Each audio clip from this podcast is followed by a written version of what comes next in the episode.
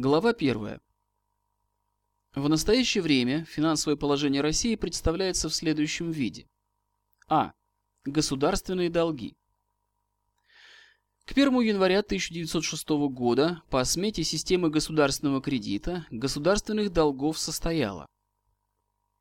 Первое.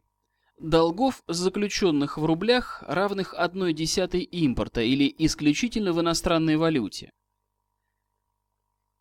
Остающихся на 1 января 1906 года. Долга, бессрочных, 92 миллиона 433 тысячи 719 рублей.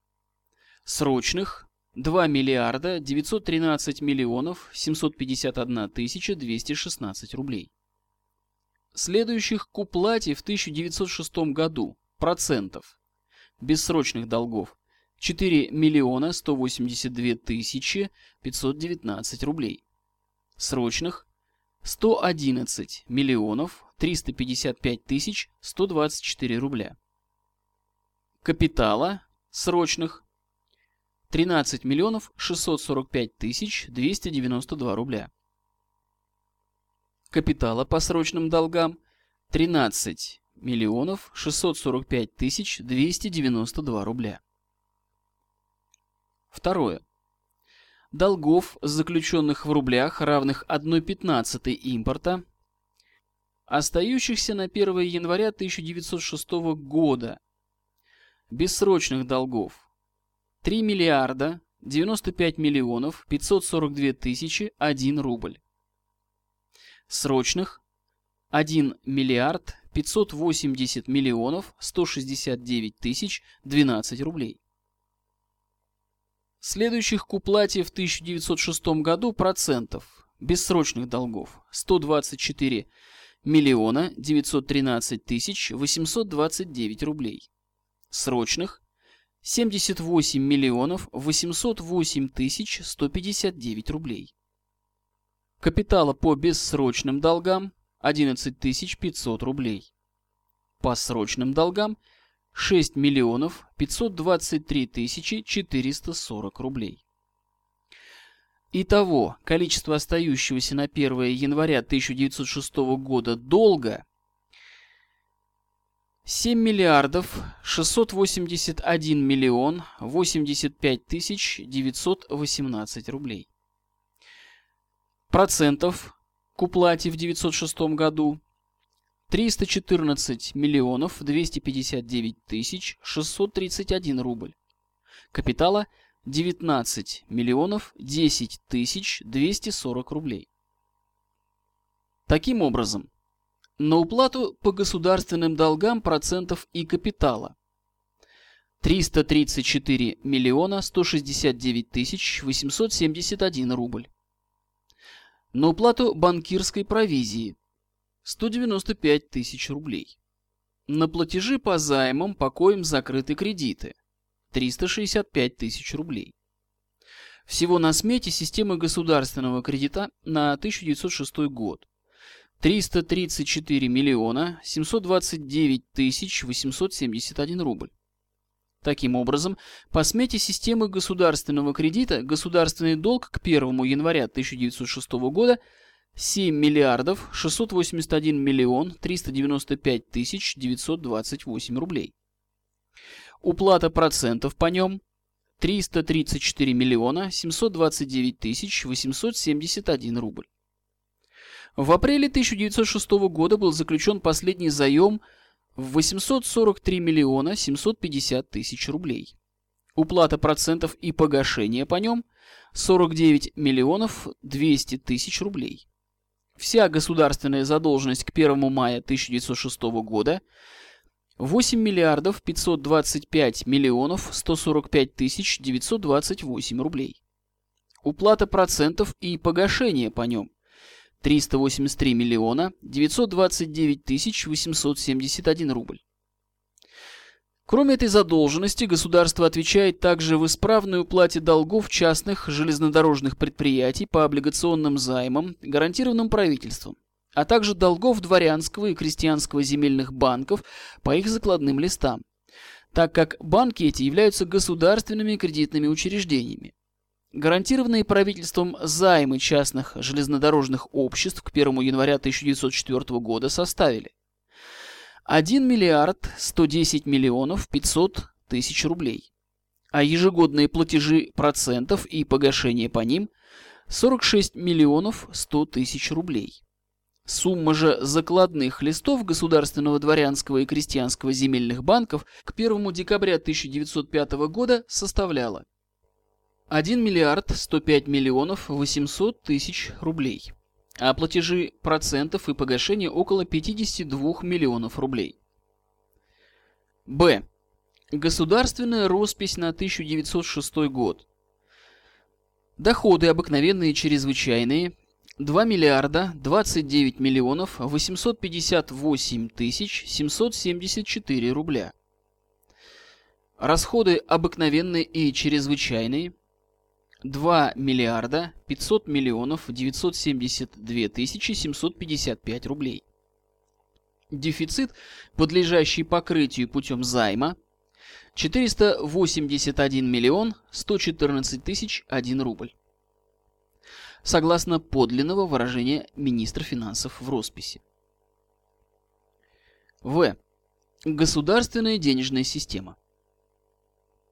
Согласно именному высочайшему указу, данному 29 августа 1897 года, у нас установлена денежная система в золоте, по которой Государственные кредитные билеты выпускаются Государственным банком в размере строго ограниченном настоятельными потребностями денежного обращения под обеспечение золотом. Сумма золота, обеспечивающего билеты, должна быть не менее половины общей суммы выпущенных в обращение кредитных билетов, когда последняя не превышает 600 миллионов рублей. Кредитные билеты, находящиеся в обращении свыше 600 миллионов рублей, должны быть обеспечены золотом по крайней мере рубль за рубль, так что каждым 15 рублям в кредитных билетах соответствовало обеспечение золотом на сумму не менее одного империала.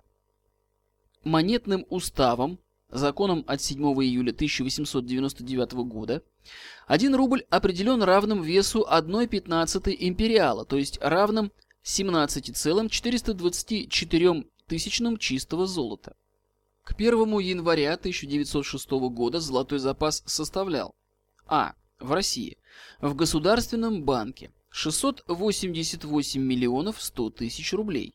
На монетном дворе 6 миллионов 300 тысяч рублей. В казначействе 99 миллионов рублей. Б. За границей.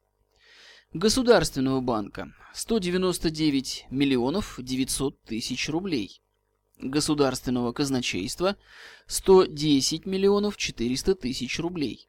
Всего 1 миллиард 33 миллиона 700 тысяч рублей. В. В обращении же находилось золото. 836 миллионов 100 тысяч рублей. Итого 1 миллиард 869 миллионов 600 тысяч рублей. Кроме того, в обращении А кредитных билетов 1 миллиард 290 миллионов рублей. Б. Разменные монеты 134 миллиона 700 тысяч рублей.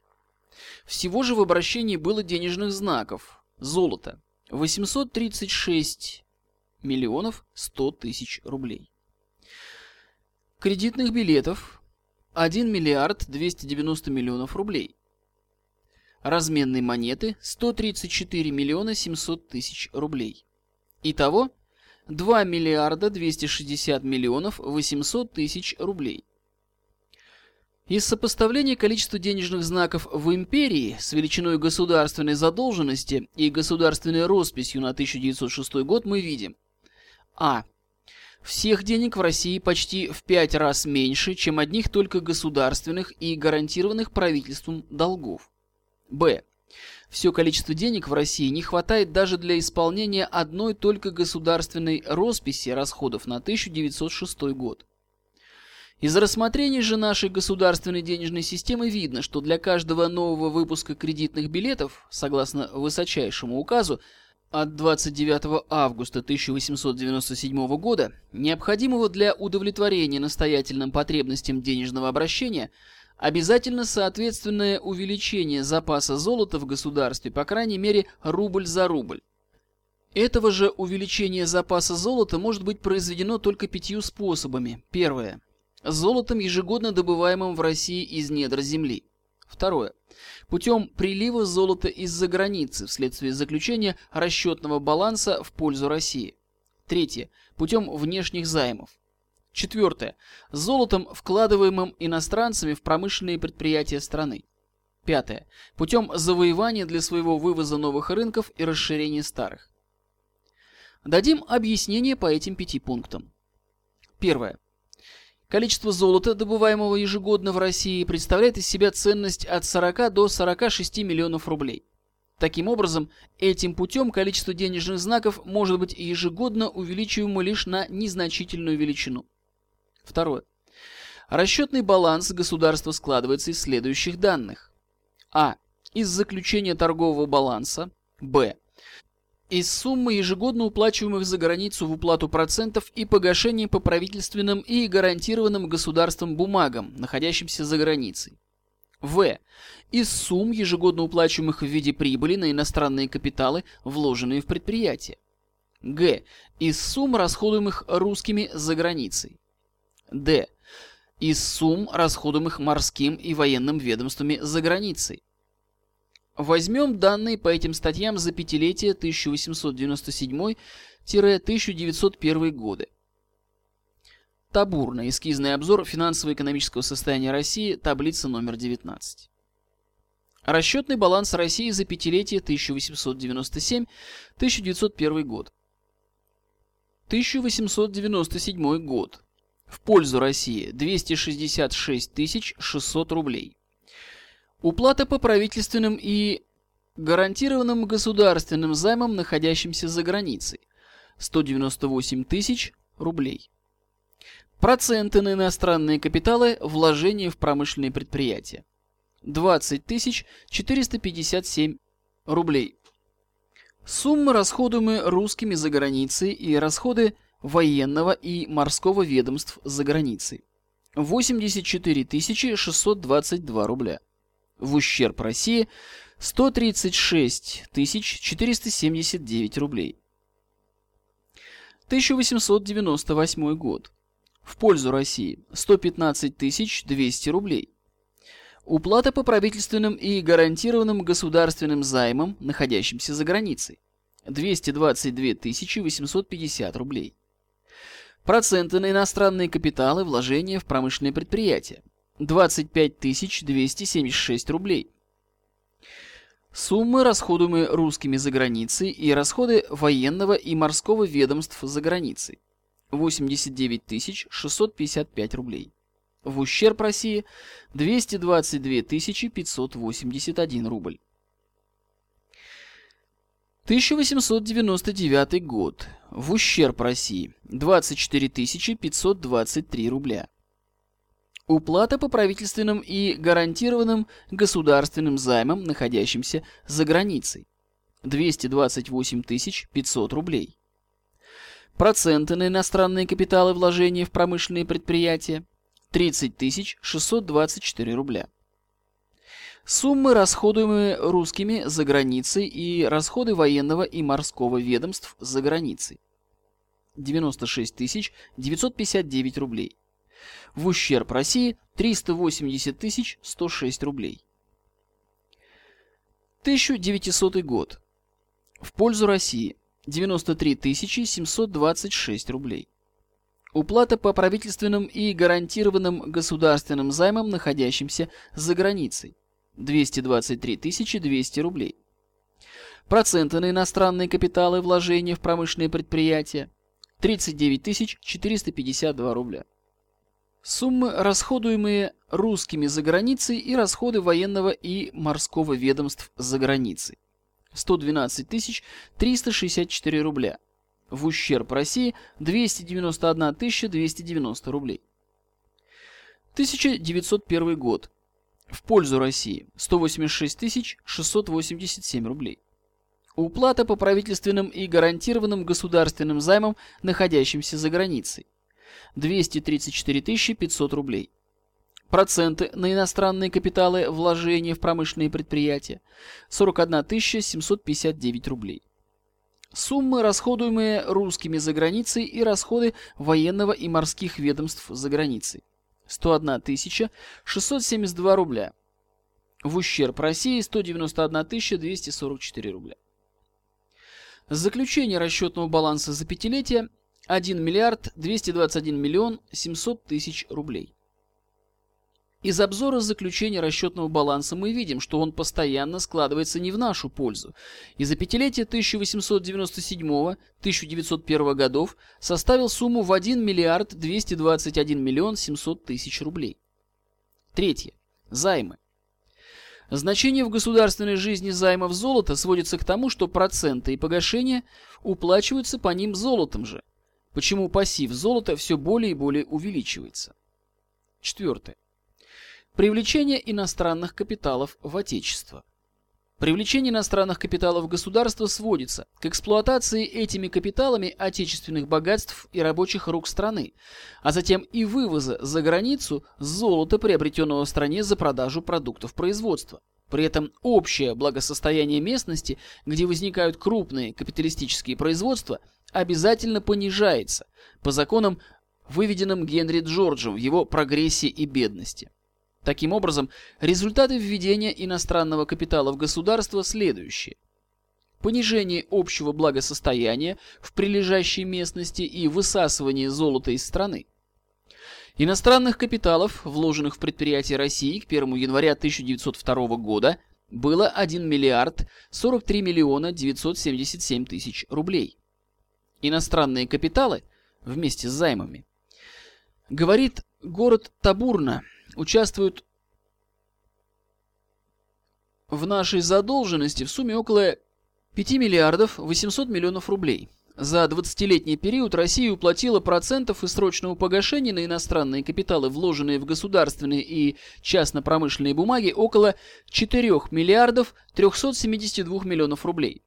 Если к этой цифре добавить расходы русских за границей, составляющие за 20 лет около 1 миллиарда 370 миллионов рублей, то окажется, что Россия за 20-летний период с 1882 года по 1901 год уплатила за границу около 5 миллиардов 740 миллионов рублей или около 15 с половиной миллиардов франков. То есть мы уплачиваем иностранцам в каждые 6 с половиной лет дань, равную по величине колоссальной контрибуции, уплаченной Францией своей победительнице Германии. В последние два года, 1900 и 1901 год, наши платежи иностранцам составили ежегодно около 380 миллионов рублей, а в настоящем 1903 году эта сумма будет еще значительней, так что за последние пять лет мы уплатим иностранцам около 5,5 миллиардов франков. Тогда всех удивляло, откуда Франция могла достать такое значительное количество денег. Где же мы берем необходимые суммы для расплаты по своим же обязательствам? Над этим можно и необходимо призадуматься. Без войны, без затрат, без человеческих жертв иностранцы все более и более побеждают нас, каждые 5-6 лет, нанося нам финансовый разгром, равный разгрому Франции в 1870 году. Пятое. Завоевание для увеличения своего вывоза новых рынков и расширения старых. Главным предметом нашего вывоза служат продукты сельского хозяйства, из которых первое место принадлежит хлебу, и естественные богатства в сыром и полуобработанном виде – лес, нефть, металлы и прочее. Мануфактурный же товар мы вывозим всего в количестве около 20 миллионов рублей в год. The Statements Yearbook, 1904 год. Страница 1069. Вопрос об увеличении притока золота в нашу страну путем завоевания новых рынков для нашей недавно народившейся мануфактурной промышленности явно нелеп, ввиду младенческого его состояния сравнительно с мощными ее соперницами английской, германской, французской и Соединенных Штатов. Своеобразная же попытка Министерства финансов создать эту промышленность в прямой и трудно поправимый ущерб нашему сельскому хозяйству и найти ей новый рынок в Китае привела нас к миллиардным затратам. Каковая сумма целостью была занята в долг золотом. При этом постройка города Дальняга вместе с сооружением восточно-китайской железной дороги и открытием Порта-Франко в Маньчжурии привели именно к полной погибели нашей незначительной торговли, существовавшей по границе с северо-восточным Китаем, так как открыли удобный доступ в него с моря иностранным товарам. Меркулов. Возможные судьбы русской торговли на Дальнем Востоке. В завоевании же новых рынков или расширении старых для произведения нашего сельского хозяйства и сырых и полуобработанных естественных продуктов мы также встретимся с нашими могущественными соперниками, странами Нового Света. Соединенными Штатами, Аргентиной, Австралией и Канадой, уже сильно теснящими нас со всех сторон благодаря значительному превосходству своей культуры и давно уже отнявшими у нас роль женщины Старого Света, которую мы играли до 70-х годов прошлого столетия. В настоящее время нам приходится думать не о расширении старых или завоевании новых рынков, а о сохранении тех, кои мы имели до сих пор. В этом же отношении обстоятельства складываются в высшей степени неблагоприятно. Новый договор с Германией, который вступает в силу 17 мая 1906 года, накинул на все главные предметы нашего вызова значительные пошлины против договора 1894 года, а именно – на путь ржи лишних 10 копеек, на путь пшеницы 13 копеек и на путь овса лишних 18 копеек.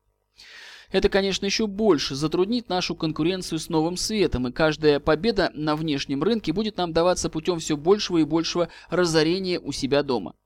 К этому следует прибавить естественные причины несомненного уменьшения нашего вывоза в ближайшем будущем вследствие полного расстройства нашего сельского хозяйства, вызванного недородами в 26 губерниях 1905 года и смутами последнего времени, тем более, что и до этого наша финансовая политика последнего десятилетия с целью ежегодного заключения торгового баланса в нашу пользу, то есть с целью удержания золота в стране, сделала решительно все, чтобы усилить наш вывоз. Причем мы вывозим значительно больше, чем можем. То есть не продаем, а распродаемся.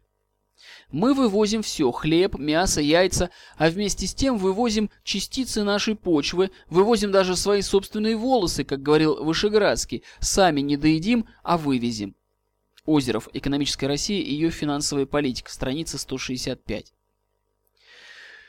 Результатом этого, помимо самых тяжелых условий жизни, является прямое недоедание нашего населения. 17-20 пудов хлеба в год вместо нормы в 25 при крайне недостаточном употреблении мяса, и вследствие этого его все возрастающая слабосильность и болезненность, не говоря уже о странном недовольстве населения своими условиями жизни. В России 51 фунт мяса в год на человека, в Англии 118 фунтов, в Соединенных Штатах 150 фунтов, а в Австралии 276 фунтов. Отчеты военного министерства об ежегодном исполнении призыва дают поражающую картину постепенного вырождения нашего, когда-то самого сильного в Европе народа. Процент призывных, признаваемых негодными к военной службе, при введении всеобщей воинской повинности в 1873 году лишь немногим превышал 6. К концу первого десятилетия он даже несколько понизился, затем с 1883 по 1892 год он стойко держался около цифры 7. С 1892 года, времени, когда начал проводиться в русскую жизнь ряд новых финансово-экономических мероприятий, этот процент стал быстро повышаться и в 1901 году достиг уже 13, несмотря на то, что именно в этот период времени требования, предъявляемые к новобранцам в отношении роста и объема груди, были понижены. В. Гурко. Отрывочные мысли по аграрному вопросу. Страница 6. Академик князь Тарханов в статье «Нужды народного питания» дает красноречивую таблицу потребления пищевых веществ крестьянами различных стран в денежных единицах на человека в год. Мартовская книжка литературно-медицинского журнала 1906 года. Русские крестьяне на сумму в рублях растительной пищи 11,76. Животной пищи 7,10 напитков 1,58. Всего 20,44. Немцы. Растительной пищи 20,96, животной пищи 26,7, Напитков 23,2, всего 70,5. Французы растительной пищи 27,72.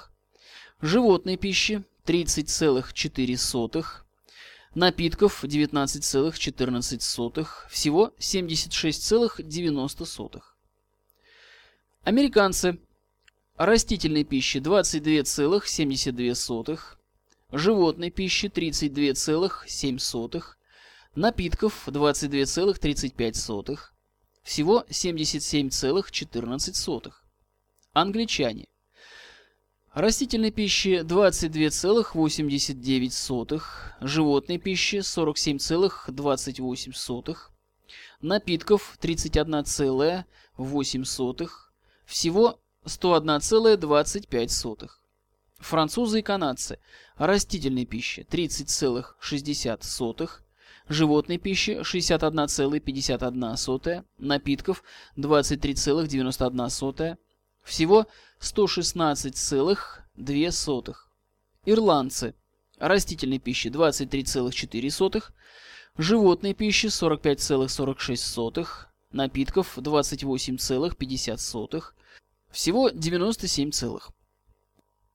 Из приведенного краткого обзора тех пяти способов, какими можно увеличить количество золота в стране, при существующей денежной системе, мы выводим заключение, что несмотря на то, что страна наша находится в пути самого потрясающего разорения, на что указывал еще в 1901 году государственный контролер на страницах 55 и 56 всеподданнейшего отчета, Единственное возможное направление нашей дальнейшей государственной жизни, чтобы временно удержать у себя наши золотые деньги, это идти к еще большему разорению и идти при этом неудержимо все в большую и большую кабалу к владельцам золота.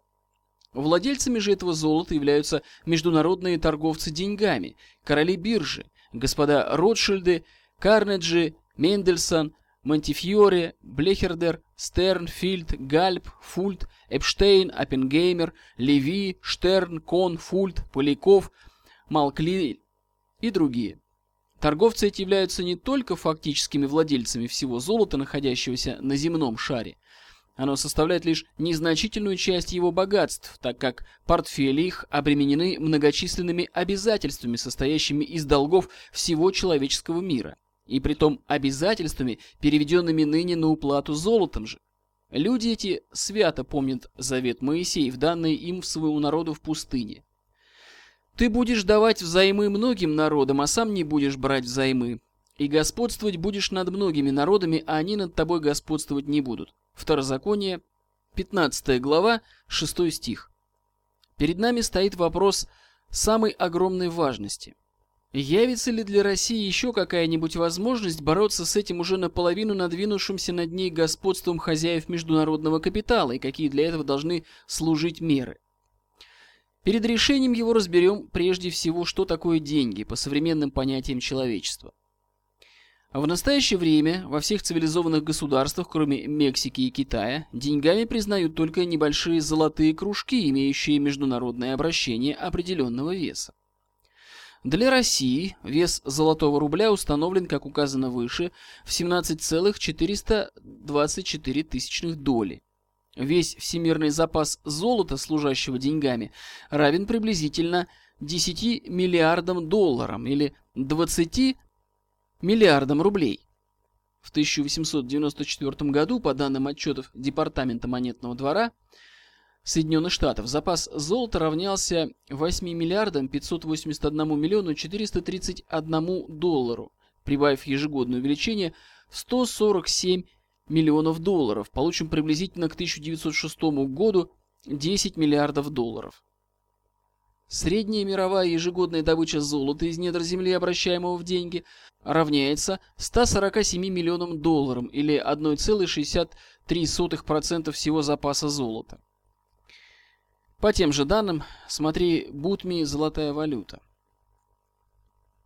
Упомянутые выше 20 миллиардов рублей представили бы из себя все количество денег, находящихся в обращении в государствах, где введена золотая валюта. То есть количество денег определяется известным запасом золота, если бы принцип золотой валюты был бы проведен в них с идеальной частотой, Другими словами, если бы каждый выпуск кредитных билетов обеспечивался бы равным количеством запаса золота. Но так как во всех государствах, подобно как у нас, согласно указу от 29 августа 1897 года, выпуск кредитных билетов разрешается с известным допуском процентов против золотого запаса, в действительности в них денежных знаков несколько больше, чем на 20 миллиардов рублей. Запас этих знаков совершенно не соответствует современным потребностям человечества. Поэтому для того, чтобы иметь возможность для нужд своих подданных располагать нужным количеством означенных денежных знаков, в золотой салют правительство вынуждены прибегать время от времени к займам золота. Причем сумма государственных долгов в 23 государствах, где введена золотая валюта, согласно данным The Statements Yearbook на 1904 год, к 1 января 1903 года составляла 4 миллиарда 546 миллионов 47 тысяч 110 фунтов стерлингов. Или же 45 миллиардов рублей золотом. Сумма эта более чем вдвое превышает наличность всего золота на Земле. Большая же часть обязательств по этому долгу находится в портфелях упомянутых выше банкиров, международных торговцев деньгами. Что же касается в частности России, то только по одним государственным и гарантированным правительственным долгам мы должны золотом более половины всех золотых денег, находящихся на земном шаре. О значении этих фактов несколько лет тому назад на еврейском кладбище в Варшаве, на Праге. Раввин говорил своим избранным слушателям, между прочим, следующее. Лютостанский, Талмуд и евреи, том 1, издание 1902 года, страница 183. Эта же речь помещена в книге, изданной в 1875 году во Львове. Наконец, эта же речь найдена на убитом солдате, евреи, в последнюю японскую войну. Уже несколько столетий наши ученые сражаются против креста храбро и с настойчивостью, которую никто сломить не может. Наш народ постепенно поднимается и со всяким днем вырастают все силы его. Нам надлежит этот бог дня, этот золотой телец, это универсальное богатство эпохи. Когда же мы сделаемся единственными обладателями всего находящегося на земле золота, власть фактически перейдет в наши руки. Тогда сбудутся данные Авраамом обещания. Золото – величайшая сила на земле, это могущество, награда, орудие всякой власти, это все, чего человек боится и желает. Вот единственная тайна, глубочайшая наука о том духе, которым управляется этот мир. Почти все короли и царствующие князья обременяются огромными долгами, сделанными на содержание многочисленных постоянных армий. Биржа сортирует эти долги, а мы являемся почти полновластными хозяевами биржи во всех центрах земного шара. Задача наша еще более облегчить способ заключения этих займов. И таким образом мы сделаемся распорядителями всех ценностей, после чего у нас очутится в качестве обеспечения данных нами государством капиталов, эксплуатация всех их железнодорожных линий, рудников, лесов, больших заводов и фабрик, равно как и другие виды недвижимости, до их пошлин и налогов. Таково действительное положение вещей, в котором находятся все государства мира, имеющими золотое денежное обращение. Оно сводится к тому, что они должны золотом сумму вдвое большую сумму золота, находящегося на земном шаре.